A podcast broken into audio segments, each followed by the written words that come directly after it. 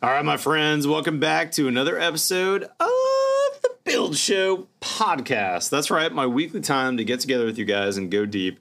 I've got back in the studio my friend Jake and Steve.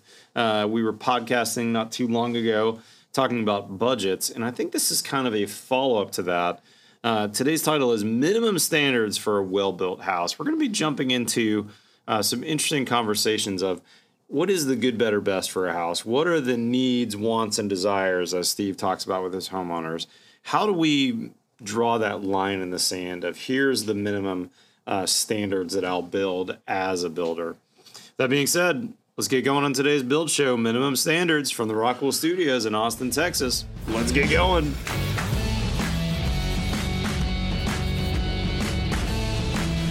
Hey guys, before we jump in today's podcast, I want to say a big thanks to our podcast sponsor, Span.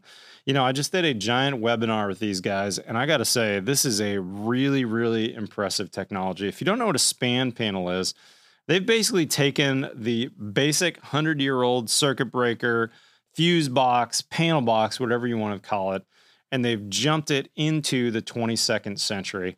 They've, they've put this backbone of a rock solid panel box and added on top of that some enterprise level computer circuitry is probably the best way I could explain it, which will allow you to monitor your entire system and actually control individual circuits, even though you're using standard breakers. Let's say, uh, you know, some Square D breakers or some other manufacturers' breakers that fit in the panel box. And what's really cool about this is it's going to future proof your house. For instance, at my house, I knew that I wanted to add solar and maybe battery, and I already have a gas generator backup. But if I would have had a span panel at my house, I would have been even more prepared for that because the span panel, let's say in an outage, would allow me to go, all right, I've got a battery hooked up to my house. How much how much battery power do I have left? How many hours do I have on my battery, assuming I'm using this load? And actually, I can change my loads from the span app and say, okay, actually, let's shut down these lighting circuits in the secondary spaces because I want my battery to last. I just want to have my emergency circuits, uh, my router, and maybe my main uh, heat pump running, and that's it. Everything else I want to turn off. You can do all that, shed all those loads right from the app. It's amazing technology. I'm actually thinking about upgrading my personal house to a span uh, even though I didn't install that initially. So, with that being said, guys, big thanks to Span for sponsoring. You can learn more about them at span.io. Let's get going on today's podcast. Uh, gentlemen, we're talking today about minimum standards. Kind of what is that line in the sand? Uh, I've, in many videos, talked about kind of good, better, best. Uh, but if we're talking good, better, best, there is that I won't go below good level uh, for standards. And Steve, I've heard you kind of phrase it before as needs, wants, and desires with your clients. Why don't you kick us off with what is what does yeah, that mean to so you? So the, the, needs, wants, and desires. I mean, part of it is the um, the bones of the project, but it's also the the the things that are above that. Say the luxuries. So, you know, it, a client might want a three bedroom house. They have two daughters. Okay the, the the need is that we need two bedrooms mm-hmm. for my daughters. The want is well, we would like to have walk-in closets for them. The desire is is you know my daughter Sally wants a uh, window seat, mm-hmm. and my other daughter Kim wants you know some bookcases. She's an avid reader, so you know those are the things that we get in so that as we're designing it that it's you know sometimes and I, and I tell clients you know the needs are you know 100% or 90% say these are the things that are the reason for doing the project the wants we might get half of them hmm. on your list and the desires we might get a quarter or a third those are the things that hey if they slide in nice and easy and easy to accommodate then yeah we'll incorporate them into the project but if they're not then it's not going to happen. Yeah. And, and clients are okay with that. You're like those are the dreams if we can slide that in. That makes sense. But there is also the the kind of minimum bones of you know we're going to insulate our basements. We're yep. going to do this. We're going to bring all the ductwork inside the conditioned space and all of that stuff. And when I say minimum standards for a well built house, Jake, what do you immediately go to? Like, what's your what's your what's their first thought that you think of? Uh, I immediately go, okay, well, I have to give a warranty. so I'm not going to do anything that compromises the four control layers.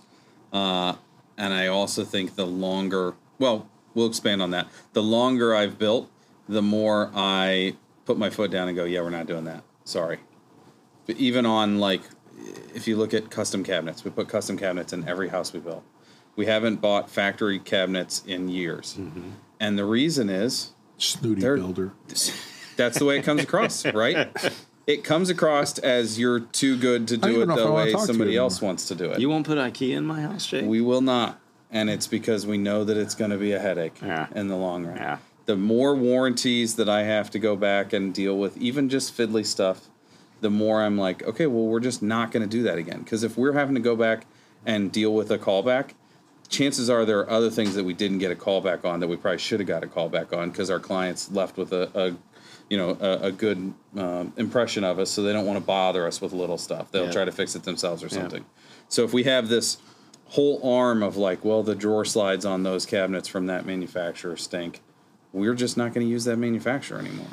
And it and it, like Steve just said it, you come across as the snooty builder, but I also don't have callback issues. I have clients that are happy long term with their houses, and so like th- this, when you say good, better, best, I go, well, we don't do that at all because I think all the client hears is good enough, more expensive, even more expensive. and for us, we're just like, this is the right way to do it. And yes, a shower valve is going to cost $1,000, but we're going to bury it behind tile and we're not going to worry about it.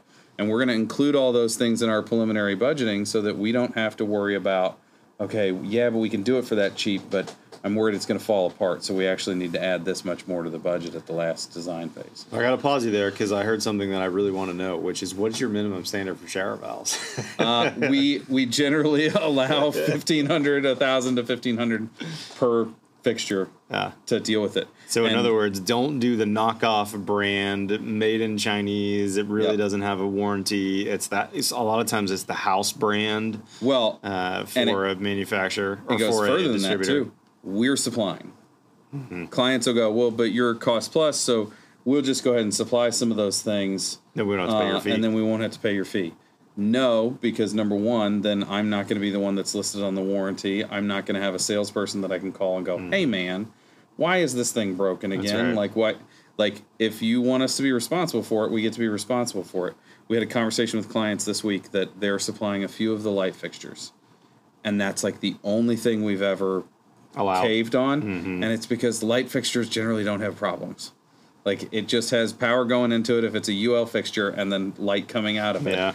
But we wouldn't even let people deliver outlets to the job because we can't verify quality, and the first thing that happens is it's Amazon from a, a foreign country that doesn't do things the way we do Yeah, things. for sure. You know, it, it, sorry, it brings up a, a really good point because I've heard, I, I've had a couple of builders and I've, I've given them crap about this that I work with that, you know, they'll say things like, yeah, I'll just give you my painter's number and you can deal with him directly. Absolutely not. Or I'll give you my landscaper's, you know, phone number. You could just have him come over and deal with him correctly. And I'm like, we get in the truck and I'd be like, you know, why why don't you want to? Oh, ah, it's just a headache to deal with the painter and the homeowner's got to pick out colors. I'm like, yeah, but if you're getting paid for it, then Isn't that- everything you do every- as a everything builder you do is a, headache? is a headache. So I don't understand, but I, I just don't understand that model of let's just do part of it and you you know we'll give it away. So we have the opposite. We have. Uh, I had a family member ask uh, for a painter, and I said, "No, we don't give out the the numbers." And they're like, "Why?" And I said, "Because number one, I'm not there, and if I'm not there, I can't guarantee their quality. And I know that I've given out subs phone numbers to people that were super close to us before. They're like, "Man, that guy really didn't show up. He didn't answer the phone." I'm like, "Well, that's not the way he acts when he works with us. I'm mm-hmm. sorry." Like there is a certain level of we have a rapport. He knows he needs my business That's right. sort of thing that like I know that's an adjacent, but That is. don't give out don't is give really out the good numbers. We spent really 25 advice. years building that relationship. He's gonna treat me different than he treats you, even if it's not on purpose. Yeah. You don't want to work with him by yourself. Before we get too far from it, though, you made a comment that I want you to go back to, which is you mentioned the four control layers in the house. Yep. Uh, will you define those four control layers for Yep. our listeners, and also talk about like what are your minimum standards for those four control layers? Absolutely. Let's So get, get nerdy for a minute in for us, in order of importance, we're going to talk about water, and then air, and then thermal, and then we're going to be concerned with vapor last. So, uh, number one, water is a never compromise. If we have any concern whatsoever how the building's going to operate from a water standpoint, we failed because we don't have any control over whether or not the building sees water. Amen. Number two, air is pretty much anymore. We have our systems figured out, and air is uh, basically we don't compromise either. We write into our scope of work that we're going to be under one ACH 50 for every Wow. house. And we haven't had a house since 2017 that was over one ACH 50. Like we have it figured out, the design is figured out. We've taken that and applied it to people that we weren't even working with, Steve, archi- other architects. Uh, and so those are kind of a, a we don't compromise. And you know, everybody understands water kills houses, but air leakage kills houses. It kills durability. It kills comfort. It come kills energy efficiency. So like, And why does it affect durability? Explain uh, that. for well, you have air leaking. It can bring other things with it, which is including it comes back Texas, to water. pollen uh, and moisture, and in Texas in particular, I always tell people, look, when air leaks into your wall cavity, what's the chances it's going to find a surface that's 68 degrees because your air conditioner's on? Mm-hmm. And if that moist, uh, hot air leaks in, that's where we find a ton of mold and remodel. We found it around all the places where air leaked in on those houses. Yeah, if you talk to the insurance agencies, uh, that industry will tell you that there are just as many uh, moisture and water claims in Houston as there are in Anchorage. Wow. And it's because all we're talking about is delta T between inside and outside and whether or not air is moving and carrying moisture with it. that's right. Makes sense. Uh, Steve and I always look at thermal, uh, or I'm speaking for Steve now. Uh, I'll let it slide. he's for asked the me to do moment. so.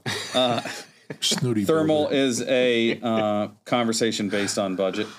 Like we're going to throw as much of it as at, at, at we're going to throw as much insulation at it as we can afford. As it makes Uh, sense. and the more we we add to it to a certain point, the better the house will perform. Mm-hmm. Uh, and then we kind of look at vapor as like if we do a good job on the other three and mechanicals, then we're fine. We It's don't have to take worry care of about itself. vapor. Yeah, and we're in climate zone four in both the markets that we compete in, so it's like we're not incredibly challenged from that standpoint. yeah.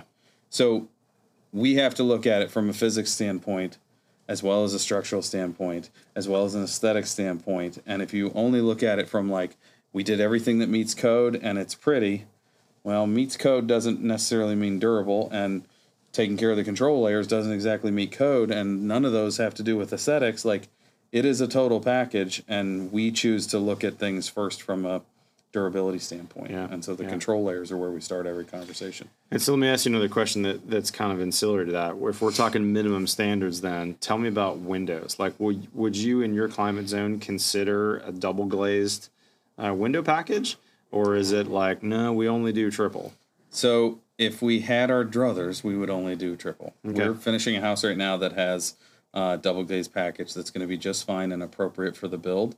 Uh, but I think that triple glazed uh, is completely worth it from a budgetary standpoint if you're also calculating in the fact that it helps with air leakage and it helps with your mechanical system because now we have a window that's not going to have condensation issues so we don't have to run ductwork all the way over to the window and then wash the window with our HVAC we can just dump it into the room above the door and now we've cut out all that labor for ductwork all that sizing for mechanicals and making our systems larger so that they can deal with that and like all those little things start to add up and if we uh, i learned this from steve if you count the envelope windows and hvac as one budget number and just look at it that way you're never going to look at the windows and go wow those are expensive That's interesting. I don't think I've heard you say that before. Say that one more time. Envelope. I'm writing this down. Well, we used Dan Roy's. I, we actually ran the numbers on Dan Roy's house. Envelope windows and what was the third thing? mechanical Mechanical. mechanicals. Say that again. Okay, Dan. So Dan house. Roy's house, you're familiar with it, passive house. Um, he uh, he had like a fifty thousand dollar window package, and if if we did say a double glazed um, typical window, it would have been about thirty five thousand dollars for this for the same house, but his HVAC system with the double glazed windows would have been about thirty five k. Go, moving up to the better windows and slightly better envelope, we put one mini split in this house. Holy cow. So, it So went down to like grand or yeah, something. it was like at the time I think it was like sixty five hundred. Yeah. as opposed to the 35. So he got a fifty thousand dollar furniture crafted triple glazed window mm-hmm. package mm-hmm. For basically the same price as you get a t- double glazed domestic product. How about that? And And and system. you live with the higher air quality, you live with higher energy efficiency, higher comfort, higher health. All of those are intangibles that come along for the ride. That's a big deal. That's a really big deal. That's impressive. Um, okay, so I think it's interesting to hear you talk about double versus triple. Uh, let's talk for a second about R values and wall insulation because not all R values are the same, right? Uh, in fact, I think you have a story, Steve, uh, about a builder that has an enhanced. Oh yeah, uh, yeah. But I was working when this is when I was in the Southwest doing production uh, homes for a builder there, and one of the competitors, I remember um, the owner showing me like their marketing package, and they called it an enhanced insulation package because they moved from an R19 bat to an R21 high density bat, so they're marketing it as an enhanced insulation oh, package. which in reality is effectively the same thing. It's pretty much. I don't think the radar screen, like, or the the it didn't. There wasn't even a blip on it, no, so it didn't even show up. it's But the exact same thing. but that's you know, insulation and R values are those are probably some of the biggest lies we tell ourselves. Well, you can do a R19 with a two by six wall, 16 on center, or you can do it with 24 inches on center. And you've increased the insulation by what, 7%? Yeah, it's about a seven or eight percent shift in in framing versus uh, cavity area. And then you add that one inch of exterior insulation or zip R on there. It makes a world of difference. And now all of a sudden you've put you've taken your studs that were R five to R ten, let's say, because they've got an R five outboard of them, and now your overall wall insulation's gone up by what twenty percent, Yeah. maybe yeah, something like that. But the big deal for you guys in the north too is that um, uh, warming of the studs, warming of the sheathing means that if there were a vapor issue and there was a high humidity that was migrating through your walls, that humidity in the wintertime wouldn't find a cold condensing surface. Yep. So you're increasing your um, uh, the healthy. Uh, what am I trying to say? Let me back up a second. You are decreasing the risk of, let's say, mold growth or fungal growth in the walls.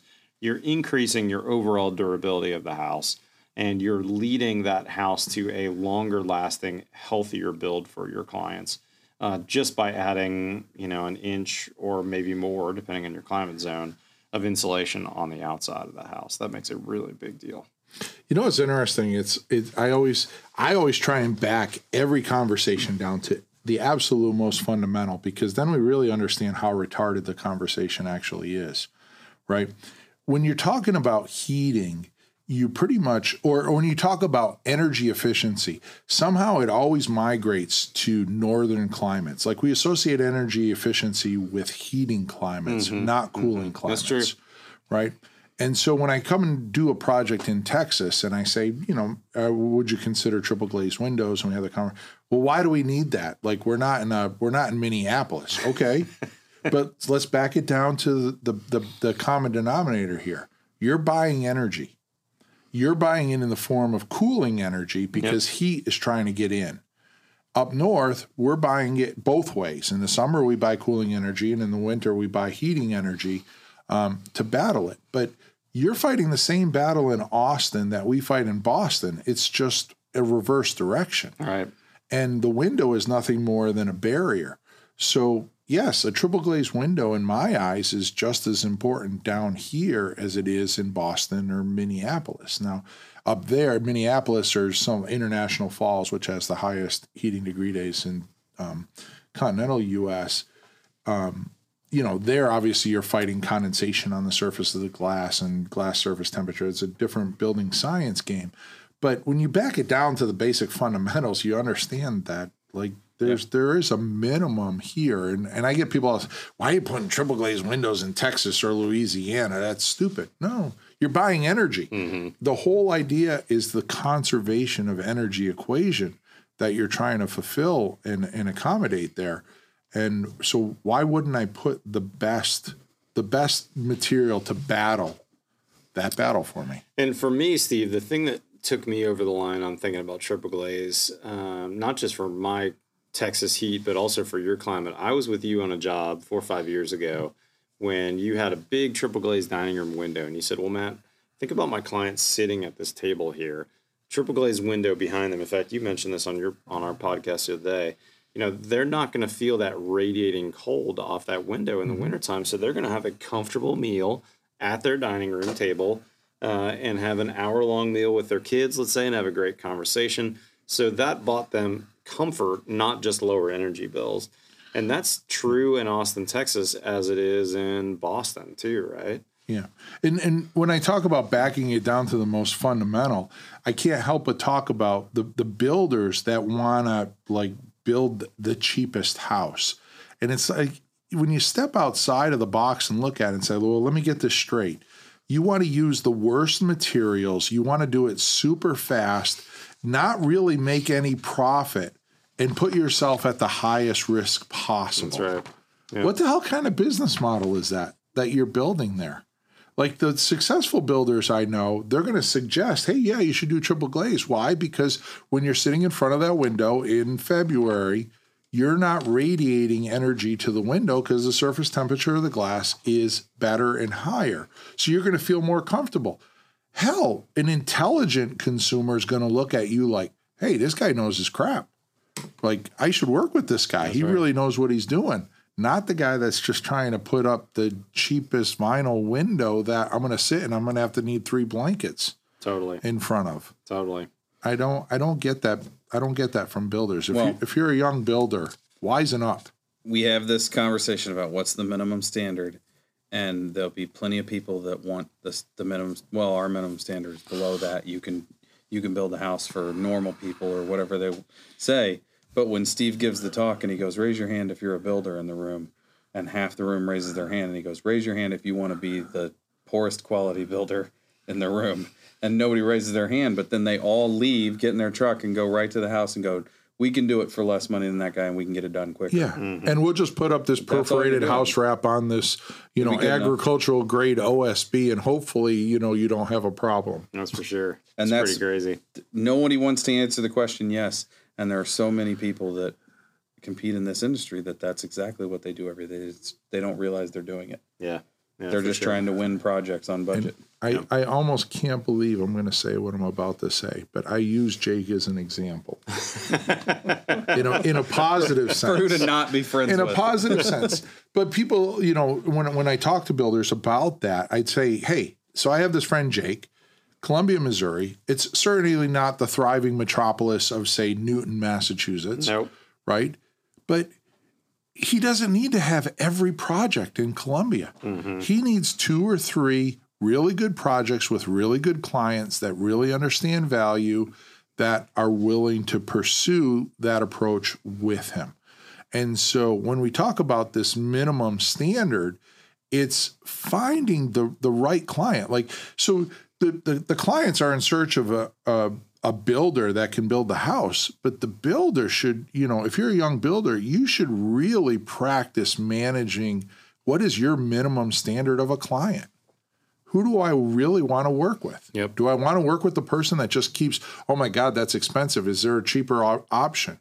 Like if you're having that conversation with everything you throw at them, get the hell out of the room. Yeah. 100%. That that's not a conversation you want to have. totally. You want to have a conversation that goes more like, yeah, I guess I consider that, but why why Jake would I do that? And then you explain it to them, they find the value in it. They up the price and guess what? You just lowered your risk and made more money. You're working like you should be doing your business model. Yeah, and ultimately, for me over the years, I wasn't that much interested for many, many years in high performance as I was in lowered risk. Uh, you know, I, I started learning about building science in 2001 during the mold crisis. You guys have probably heard me talk about this. Um, but in 2001, the builder I was working for, it wasn't my company yet, was being sued by a dozen or so people for mold issues and for EIFS claims. And up until that point, I thought we were building a pretty good house, and it was kind of the way we always had built a house. And then I realized, gosh, if we don't pay attention to this, you know, we can be left holding the bag big time. Uh, and you know, I honestly do think that a lot of the conditions around 2001 uh, we seem to be having again. Like in 2001, the nightly news was talking about the mold crisis and kids that were allergic to toxic mold. I feel like a lot of people these days are talking about kids' health, mold issues, new construction being too tight, uh, you know, no thought of fresh air. All these same issues I feel like are, are back again, but guess what we have now that we didn't have back then? Cheap indoor air quality monitors that people can put throughout their house, including the baby's room. And you know, what if you get and call the builder on a Sunday afternoon to go, hey, we're getting a spike on PM 2.5. Exactly. In the baby's room, of all things, Yeah. you know, what a horrible phone call that would be. Uh, Steve, you made a quote the, a couple years ago that I've said more than once that I love. Let me let me uh, repeat that for the audience. It's not that high performance houses cost too much. It's that our idea of a fairly priced new home is based on a history of building houses that meet embarrassingly low performance benchmarks. Yeah. That's such a great quote, Steve. I, I have that battle to the day. I mean, we put up YouTube videos Build Show Build Boston, and inevitably somebody comes and says, How much per square foot is that? Oh my God, you guys are criminals ripping it off, ripping off the client. No. The, the builder that's building that house for $175 a square foot is the criminal That's right. because they're running away with money, and that client is left holding a time bomb. And the client doesn't know any better, generally speaking, right? I mean, we were having this talk. I can't remember if this was on this podcast or our last one, where you you mentioned a uh, uh, a client that hired a less costly builder that ended up doing a not a very good job and having a strained relationship, maybe even getting fired. well, I mean, that's our job as a builder to provide our clients with a well-built house. And that's ultimately what today's conversation is about is what is our minimum standards for well built? How do we get to that house that's resilient for our clients? How do we get to a house that's durable so it's going to be around for a couple decades? That's healthy for the people when they live in that house. That's comfortable when they're sitting at their dining room table. And oh, by the way, we'd also like it to be efficient so we don't just waste our money on utilities. And we also want that to be architecturally pleasing, like I heard you say the other day, Jake, so that that house is cared for and loved because it's not ugly.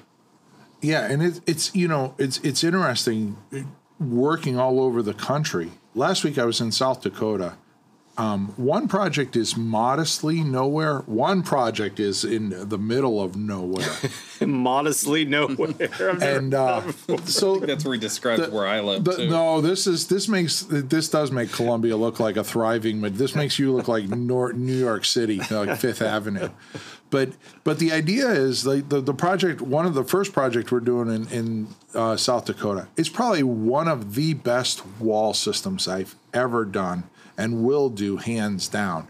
And the people just want. He goes, Steve, I want a really good house that my kids can be handed and will still perform in a hundred years.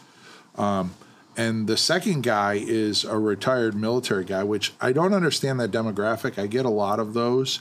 Um, and you don't think the you don't think the buzz cut attracts him at all, Steve? well, maybe, but High and tight. the- Behind he's in the Navy though, so I just gotta give him shit about that. But So were you, anyways, though, right? In that Marine Corps, isn't that no, part of no, that? no, no, no, In no. the Don't even go there. Don't even. I'll bring up how you hate the military. oh, ouch, yeah. Jake. But uh, You anti-American, Jake? Stop that. Dude. no. But the uh, but the second project, when I say it's in the middle of nowhere, it is literally like population like 300 in the town. The town is scattered. Everybody has their 10 square miles, Jeez. kind of thing. And and I, and I'm just thinking like when when builders say, well, you know, that's really not in our market. Uh-uh. I'm in remote parts of the country, and these people want to build really good houses, and they're mm-hmm. looking for builders That's right. as a builder, you got to get out and get after it, get educated, mm-hmm. and and it's the work is there. Yeah, The If you can there. explain it so that they can understand it, they will buy in the same way you do. yeah, I think. I I think it- Educate the client and they'll agree. if I gave the best piece of advice to a young builder, it is always be the smartest guy at the table. Mm-hmm. And if you're not right now, then work at getting there. And you need to be able to talk to your clients intelligently about, hey, we could do this, but this is the next step. So the minimum standards that you talk about here, I don't think I ever have a conversation without giving them what are the next, say, one or two steps above. Mm-hmm. Like we could do this right? We could do a double glazed window, they work. But we also have domestic manufacturers that we could move to triple glazed. And we also have this option to go to a Euro style window. And we would get this level of performance. Yep. And then we can talk about it. Now, I've had clients say, I don't want to use the Euro windows because I don't like the tilt and turn function. I want a casement window or a mm-hmm. double hung window. Yeah, I get so it gets ruled out for that reason and not the performance. But the client can't make that intelligent decision if we don't bring the options to the table. That's right. I got a quote for you on that actually that I, that I've been wanting to throw out there in this podcast. It's a John Rockefeller quote. Don't be afraid to give up the good to go for the great. I mean, that's that'd be a pretty. That's actually a pretty good build show quote overall. That I think the three of us have done our whole careers is like, look, good enough is one thing, um, but let's let's build great houses. I mean, if we're going to build houses that our kids uh, are going to either, uh, you know, your kids are in your business now and are doing architecture with you. Our kids may or may not be builders, but wouldn't it be cool if my son or grandson or granddaughter remodels my house someday and goes, man, what a great house. I, I put a brand new kitchen in this 50 year old house. I didn't find a single problem in there. It looked great. The envelope was still in great shape. And oh, by the way, the standards on that house, whether it was the uh, airtightness or whether it was the uh, you know insulation values, they're actually still pretty relevant today 30 40 50 years later we have that ability to do that we can go for great and it's not a 2x price point it's really just a few percent more and it's being thoughtful and putting it together thoughtfully I remember going to this house in uh, New England. It was up in Topsfield, I believe. It was like a former banker's house or whatever, but it had Indian shutters, which are like it built into the wall. And and these happen to fold out. The tolerances and clearance, like of shutter to the inset, was still the, the house was like 175 years old, damn near perfect. The operation, absolutely perfect. When you closed them, hmm. they were absolutely perfect. Hmm, that's awesome. I, you want to go back in time and say, "Hey, buddy, you know, Well done. Jimmy the builder, this was a hell of a job, man. 150 years, and this stuff is still perfect. that's awesome It's it's crazy." And we I can mean, do that's- that. And we can do it. We choose not to, but And we also choose not to educate our clients. And honestly, that's been fun to to travel with you guys some, and I've seen your travels. You know, we've gone over to places where it's not unusual to see a house that's five, six, seven hundred years old. I visited Japan twenty years ago and saw houses that were over a thousand years old, and and so our uh, kind of modern American expectations are so short term uh, that it's very different than the rest of the world that has very long term thinking. So Yeah. guys we should probably uh, uh, we should probably cut it off here i think an interesting follow-up on this at some point might be uh, getting into iaq minimum standards like if we want a house that's going to have once we've made this envelope uh, which we talked a lot about today, really well. It's it's got great waterproofing, it's got great air tightness, we've got good insulation, and we thought about vapor control. Now, how do we make sure that now that we've got a good envelope that's not going to leak, that's going to be uh, airtight, and it's going to have good insulation? How do we make sure that our indoor air quality over time uh, is really good? Uh, and so, what are the minimum specs on an HVAC system? I think we should write that down for a future podcast. It'd be a good one. Yeah, when you talk about minimum standards, I think back. I, we, every summer we'd go up to my aunt's house, my mom's sister's, and she had this cape in the Boston area. I was from Western Mass, and like I always had to sleep upstairs. It was probably like 95 degrees and 90% RH up there, right? No, no AC or nothing. Like it was literally, let's go sleep in the oven. And I'm like eight years old, complaining to my dad, and I'd get the smack up the backside of the head. Turn the like, fan on. Shut up! It's summertime. It's supposed to be hot up there, right? Uh-huh. Like his expectation was, yeah, you're going to suffer. It's the middle of July. What Of do you course, you're going to Yeah. sweat. Go to bed. Turn a fan on, you'll be fine. Yeah. That's funny. The house I grew up in, that now. Pennsylvania, didn't have central AC until I got into high school. It was the same thing. We'd just turn our fan on and blow it on Yeah, you we had a big while you box slept fan in in bed. the window. That That's all you could do. We have different like- expectations for modern houses, that's Mm-hmm. for sure. Guys, thanks for taking the time to uh, spend a little time in the studio with me. If you're not following these guys uh, on Instagram, for instance, Steven Baczek Architects Yep. on Instagram, snooty.com. snootybuilder.com, jake.bruton on Instagram. Uh, Jake's building Columbia, Missouri, and Kansas City, Kansas. Yep. Uh, it's uh, Aarow Building. Yep. That's it, right? right. You got it right. Aarow Building. I love it.